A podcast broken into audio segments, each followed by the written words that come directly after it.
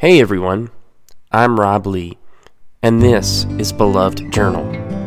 It's a podcast centered around the radical idea that we should love and be loved in more than just a romantic capacity. My co host, Mandy McDowell, and I seek out people we have come to admire or wish to know more about and talk about their hopes, their dreams, their challenges, and how they deal with their despair. All of this is through the context and lens of loveliness. The poet Galway Kinnell said that sometimes it is necessary to reteach a thing its loveliness. If you need to relearn or reshape your conception of love and the abundance therein, this podcast is for you. Hey, everybody, this is Rob Lee for Beloved Journal. Today, we welcome, first of all, our co host, Mandy McDowell, to the show as we interview uh, Kelly Carlin. Uh, you may have heard the name Carlin before, and Kelly is indeed the daughter of the famous and infamous comedian George Carlin. We have a wonderful conversation about everything from psychology to religion to comedy, and her growing up in the shadow of someone who is indeed uh, revered by some and abhorred by others. Uh, so I hope you will take time to listen to this podcast. And again, we are so grateful uh, to welcome Mandy uh, as our new co host to Beloved Journal. Let's listen in. Kelly Carlin, thank you so much for coming on Beloved Journal. Uh, my pleasure to be here. I'm excited to talk to you. We've only been chatting on Twitter for, I don't know, a million and a half years, possibly. So it's always nice to see faces and real voices. It is cool how that works, isn't it? When you see someone on Twitter and you're reading their tweets, and then all of a sudden you don't realize that they actually have a voice behind that. Like I, I do that all the time. I'm like, oh my gosh, that's Kelly Carlin's voice. so, so let's get this elephant out of the room, though. Uh, your dad was the comedian to end all religions. Like, I mean, like he was the comedian to end all comedians, but also the comedian to end all religions. Uh, and he so it's kind of weird that right that you're coming to a place now where you're being interviewed by two pastors two clergy and, and you yourself are a pr- practitioner of zen buddhism. So so tell us about that journey from you know the journey of your father which is obviously different from yours but still takes you from a place of this lack of an apathy towards religion and downright hatred of religion maybe to where you are now. Um First of all, I just want to clarify my dad was an agnostic. Uh, he was, uh, I mean, the atheists would argue for days about all of this, but my dad was a person who uh, didn't believe in knowing the answer about any of that stuff. And he was also a man who would never take comfort away from another person. So uh, he wasn't into, uh, like some people are, uh, ripping people's religion from them and then telling them that they're ignorant. Um, he certainly had issues with the institutions uh, of religion, uh, as I'd say most reasonable people do. and I and and he also was very spiritual. So I think you can be reasonable, rational, and spiritual all at the same time uh, because you know one's the head and one's the heart. So uh, my dad was always a seeker, always interested in the mystery of life. Uh, you know, took acid, dropped acid in the late 60s, and it completely changed his thinking and brain around, you know, uh, conventional understanding of God and what institutions give to people and hand them to them, and his own experience of the transcendent. Uh, you know, my dad, I think, was pretty cool with mysticism, but probably not cool with quote unquote religion. So, uh, but he and I, you know, he he was fascinated by my Zen Buddhism, and um, and also was always a person who was into synchronicities and superstitions and picking, you know, and his favorite numbers and you know it's not like he was a thoroughly rational rational man all the time and um I've talked a little bit about this uh, in front of humanists, actually, uh, at a couple of their conferences and their conventions and things like that, and just talked about his own path um, and and my own path. You know, I mean, I I I I think it's interesting. I think the the bit that he did around religion. Well, first of all, he did the Ten Commandments bit, uh, which is just a thorough, rational examination of propositions, I would assume you could call them, of some things. And he was just kind of, you know, cleaning them up in some modern way about thinking and the underlying thinking underneath those things. Uh, but then, of course, you know, the big one that he did on religion, which I guess is religion is bad for you, or I can't remember what the name of the title of the the piece was, but um, where he really he really did go in and annihilate institutionalized versions of what God is and um, and the hypocrisy of of it all. So, uh, which is thoroughly hysterical and fun, and I would say accurate on most levels. So, uh, yeah, you know, it's just like everyone else. Uh, it's complicated. My dad was a complicated person. I'm a complicated person. We're all complicated. It's not really black and white. And I always get uncomfortable with, and my kind of my spidey sense always gets kind of woken up when people are really black and white either way with their religion or spirituality or their relationship with the transcendent or whatever you want to call it. Um, I think it's much more interesting to be curious and to live in the I don't know of it all. So I guess technically I'm an agnostic also. and said that there's a healthy level of agnosticism in any amount of faith. That, yeah, yeah, absolutely. Yeah, kind yeah, of the definition of faith is like, well, I don't really know. exactly. There's there's that gap, right? You know, there's the gap between knowing and not knowing, and there's something in between that. And uh, yeah, I think it's you know, I think it's a great example of the arrogance of our species when we get into I know you know so it's dangerous for sure mm-hmm.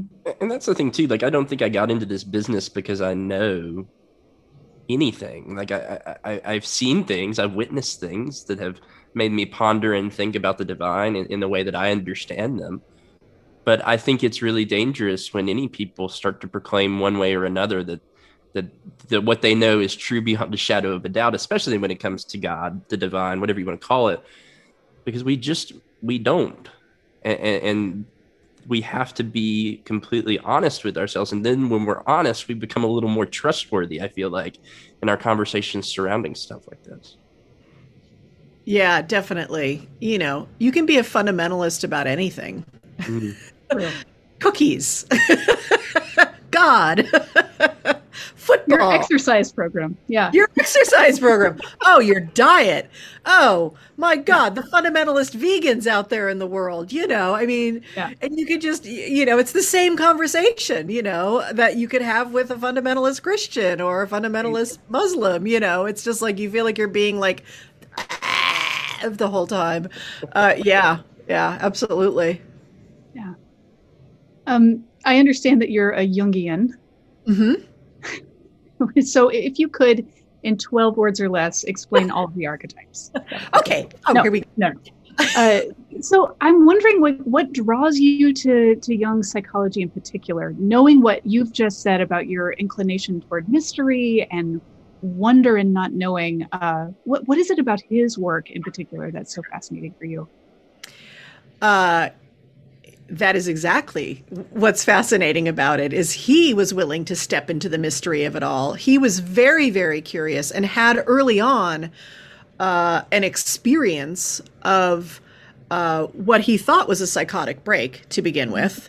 Um, and but he was having these uh, profound transcendent imaginal dialogues with aspects of himself. And his father was a minister, yeah. and he'd, he'd, had this big dream. If you read his memoir, which is called uh, Memories, Dreams, and Reflections, right there, she's got it.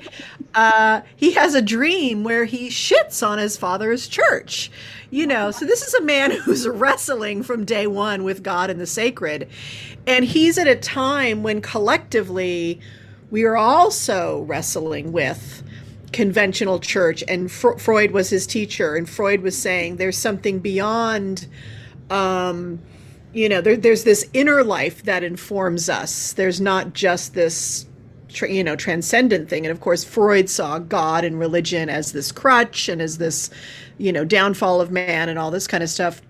But Jung had had these incredible, strange experiences of the transcendent and of the imaginal. That's what we we call it, kind of post Jungian stuff. It's called imaginal psychology and he became fascinated with these transcendent states and why why is it that humans have this and he wanted to understand what it is about all humans that share this desire for this relationship with the transcendent. He ended up calling it the self with a capital S. So it's anything that's bigger than the ego, basically. And my introduction to Jungian stuff really came through Joseph Campbell and Bill Moyers uh, interviewing Joseph Campbell in the late 70s, early 80s, and uh, talking about mythology and the hero's journey. And, and, you know, I mean, Joseph Campbell stands on the shoulders of Carl Jung. And that's what got me fascinated with kind of a different way of looking at these things and that whole understanding that all of the great religions of the world the big ones, the big monotheistic ones, and then the more localized, smaller ones, all have flood, you know, flood motifs, oh, and all have heroic people who live hundreds of years motifs, and the lost baby found in the river motif. Like all of these recurring things of people that had nothing to do with each other, didn't even have written languages, some of them, and you know, it's like, what's up with that? And so I'm fascinated by that whole thing of like the hard wiring of the human consciousness the personal consciousness, of course, our own personal lives, and what does that mean to our personal psychology and our and our personal relationships, and how we manage our own and navigate our own lives. But my bigger fascination is with the collective and the collective unconscious and these things we share, which for me, I think is an untapped resource to really connect us all. Uh, you know, and that when we stop getting tribal about our sacredness or our religion or our God or our rituals or whatever it is, and we start to see the more universal themes and patterns of and stories and all of this I, you know i think it's an incredible gift to mankind to say guess what i know you're really really into your own flood myth. And noah's a great guy and i'm really glad he built that boat for everyone but guess what? You know 2000 years earlier here's this other civilization had their other had their own flood thing story going on. And, and isn't that interesting? And you know and so what could flooding mean? What could the archetype of water mean? Like what so that's my thing is i'm i'm always looking for ways to help people pull down that which divides us and highlight that which connects us. You know, I, I think in the end, that's going to be our only hope here. Right. You know, one of the things I think about when you're talking about this, when you said Joseph Campbell, I had a, I had a professor when I went to Appalachian State. Her name was Lane McDaniel, and we watched the hero's journey. Like that was part of our class. And even when I taught at App, when I came back to teach at App, I, I showed that because I thought it was such an important thing. And so it makes me wonder even in the collective we have lifted up these people that are that are our heroes the people that are that are making the world either a better or a more honest or a more truthful place and i'm wondering kind of who are those people in your life that you view as this hero that may not be perfect it may not be you know the the superhuman but is nonetheless a hero for you today or whenever yeah, I, I think for me, it's always people. I mean, Joseph Campbell's certainly one of them. Um, I think of Frida Kahlo and Georgia O'Keeffe. Um, I certainly my father was one for me. Um, you know, uh, Oprah Winfrey is another one. You know, a- anyone. You know, the hero. It's interesting because the hero is in some ways the hero's journey in particular there's a calling there's something that calls the hero from the motherland you know and makes them go out into the world to fight against something that's ultimately threatening home or some concept of mother or home and through that through that encounter with that thing they become changed and then they come back home with more wisdom more experience you know? And and so you know i think anyone who's utilized the difficulty in their life and brings it back to the culture and uses it through their art or through social change uh, through politics um, whatever it is. Uh, you know I, I think it's a very heroic thing to do. Um, and so for me i'm always I'm, I'm really fascinated by those who are willing to step out of the cultural norms and take the risk um, to follow their bliss, as Joseph Campbell used to say, mm-hmm. uh, and that it and that it may at first feel like a personal bliss or a personal mission, but that as they live into it more and more, whether they like it or not, it becomes one that um, others can draw from in, in some way. Um, I spend a lot of time, I have a coaching program called Women on the Verge, and I spend a lot of time teaching the heroine's journey to my clients. And the heroine's journey is a little different. Um, there's a couple of different interpretations of it these days, but it was first identified and first talked about by a woman named Maureen Murdock, who was actually a student of Joseph Campbell's and asked Joseph, well, what about the feminine? What about the, you know, because the masculine goes out in the world and has this encounter with the feminine and then is transformed by it and then comes back. And that's part of the treasure. He comes back. He's been transformed by this encounter with death or the dark mother or the dark goddess or something like that. and a lot of other encounters of other things too but Maureen was like, but what about the feminine? Like, does the feminine, like, what's the transformative? You know, she's just not the hero automatically. And he goes, oh, the feminine doesn't need to be transform transformed. You know, she's already, she's already got what the hero wants, you know? And Maureen's looking at him like, really? we love you, Joseph Campbell. We love you, Joe, but, uh, sorry, you know, and this was the 70s, of course, and, you know, women's movement and all of that. And Maureen really sat down and she thought about the psychological journey of the of the feminine of a woman and what she does and how there is because we all live inside of a patriarchal mindset and society um, and i don't mean that in the like the the most academic woke way uh the, you know that the basically men run the show and have for thousands of years. Like you know it was it wasn't until the late 70s that a woman could have her own checking account. So you know uh, uh, you know so there's this broad patriarchy and basically what happens is women have to buy into the system of that in order to succeed whether it's to succeed as a wife or a mother or if you go out into the world it's a man's world out there. And of course things have changed the last 50 or 60 years a lot but the underlining thing is that. And so Maureen got really curious about what happens to women when they only buy into that point of view and only see the world through that. And how do they separate from their own innate knowing and their own innate embodiment and their own innate wisdom and their own relationship with the feminine, the archetype of the feminine or the archetype of the great mother. And so she wrote a whole book about this. And so I, I work with that part of the myth a lot with women too, uh, which is much more of an internal journey.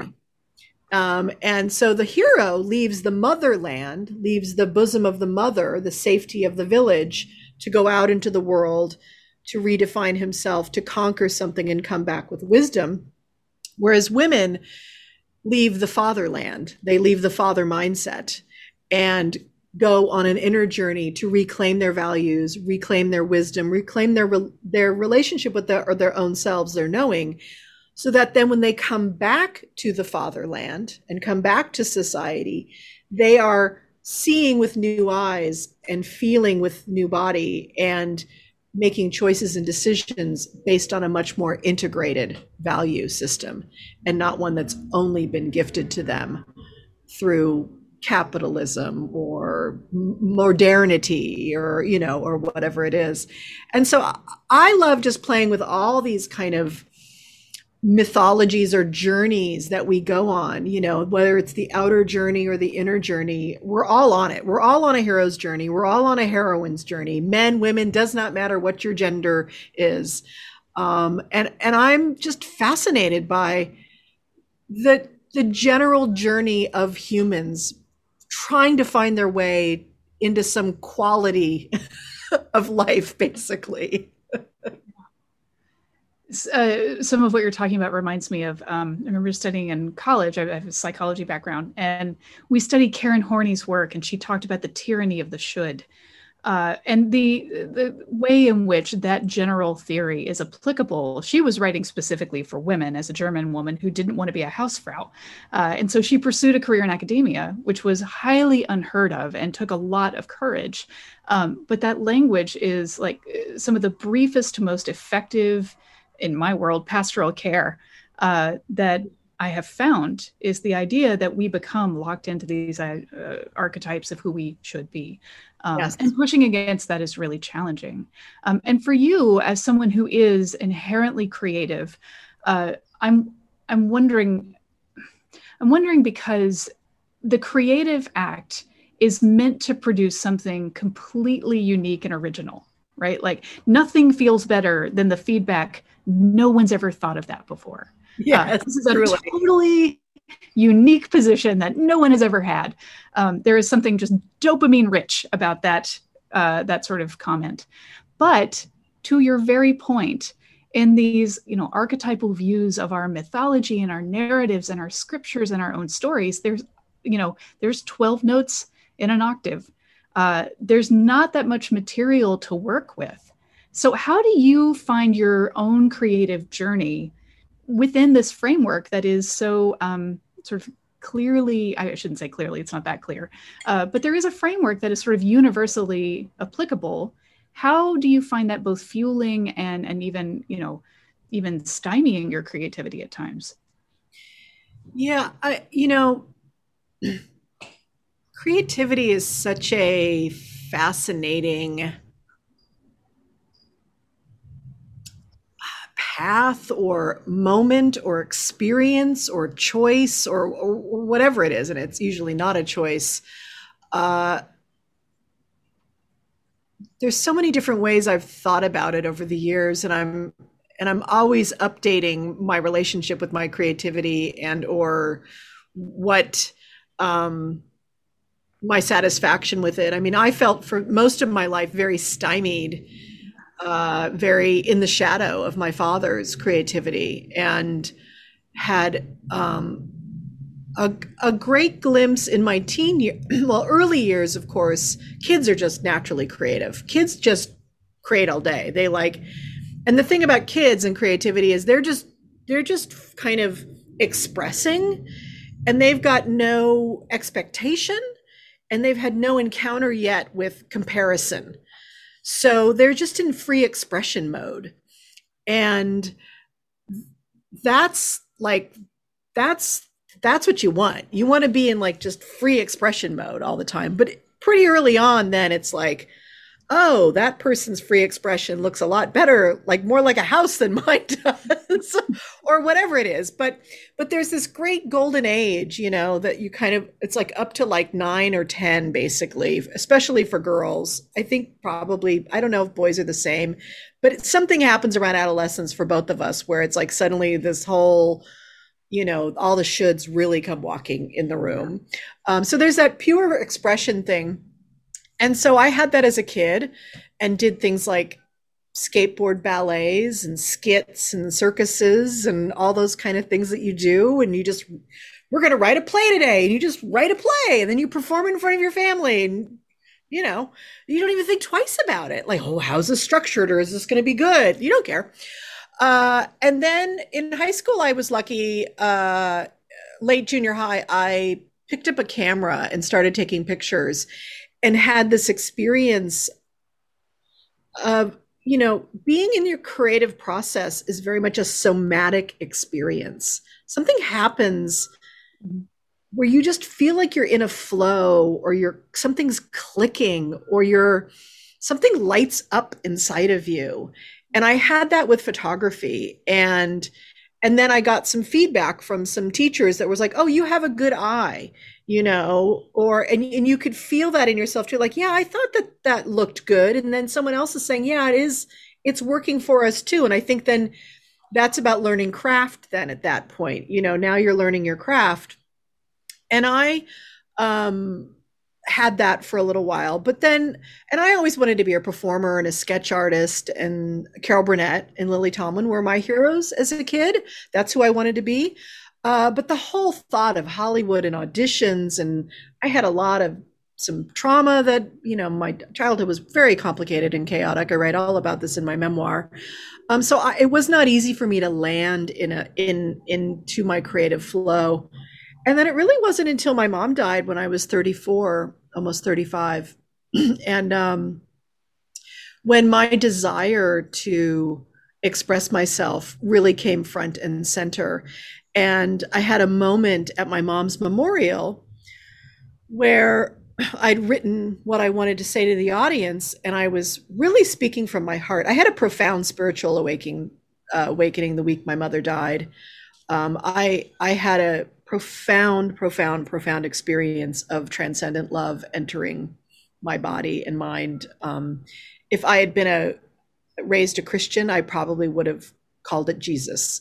You know, like I, like like whatever your framework is. But I had this profound experience of love, and getting up there and talking during my mom's memorial, I really realized that I wanted to to stand up in front of people and speak my truth and speak from my heart and speak the truth. Because in the moment, I was speaking the truth about grief in a way that um, I felt was raw and real and bold. And um, and I wanted to do that in some way. And I and I knew that I I needed to speak my truth first to begin with. Um, but but that was you know even though I it was always two steps forward, three steps back kind of a thing for me for a long time. And and it's so interesting that the creative process, I mean, you know, you can really be in your head about it and you can really get stuck and and and really try to figure it out. But really what I've come to for myself is there's some sort of burning desire for me to express something and for some people, it's painting a picture. And for some people, it's building a building. And for some people, it's uh, getting up in front of a group of people and talking about the sacred or God. Or for some people, it's writing, you know, like there's something that you have to attend to and it's bigger than you. Um, and and you know my dad sent me this great quote I remember when I was struggling with my own creativity in my in my 30s and trying to figure out what direction I was going to go in life and he he sent me an email with this great quote from Martha Graham. She'd written a letter to Agnes DeMille.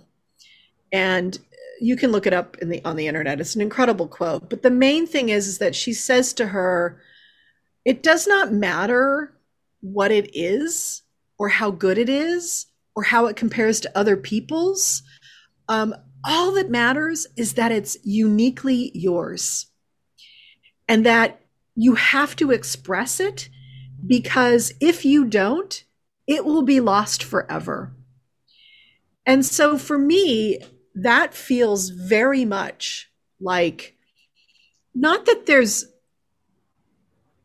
you know, I think that's the unique part, the thing that's never been seen before or never been expressed before.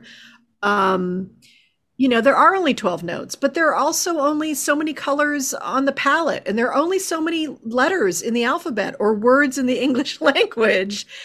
But the it's the it's the order in which you put them in, um, and and with what you do with it. And so for me, honoring that unique expression is I think a sacred duty. I just do. I feel it's completely connected to the transcendent and my honoring and respect of the spark of life that put me here. You know, it's all in the same soup as spirituality and whatever it is. It's all the same conversation. Um, which doesn't mean it's precious or it's special or it's better or it's to be worshiped or anything like that. It's just that it's um, it's as unique as a single flower that you see in a garden. It has as much life force in it, and um, it took the whole universe to make that flower, as it takes the whole universe to make that urge in you to write your memoir or paint a mural. You know, it's it's about honoring that urge, that life force urge in the end. Well, well Kelly, one of the things I think of when you say all this, you spell it out very clear and very succinct, but there's still a complexity to it, right? Like there's a complexity in all of it. There's nuance that sometimes is missed on so many people. But I'm curious, really, at the end of the day, you know, we've talked about your father, we've talked about your relationships, we've talked about your relationship to the transcendent or the divine. Um, I, I'm curious, who or what do you find easy to love?